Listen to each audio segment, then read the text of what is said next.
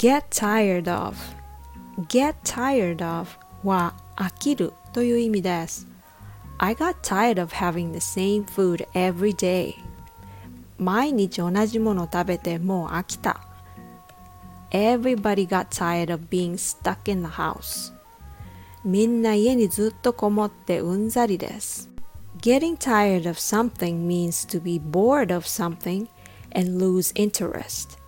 It's the opposite of being excited. You can be literally tired in a physical sense, but not necessarily. It happens often when you keep doing the same thing and lose sight of the meaning behind it.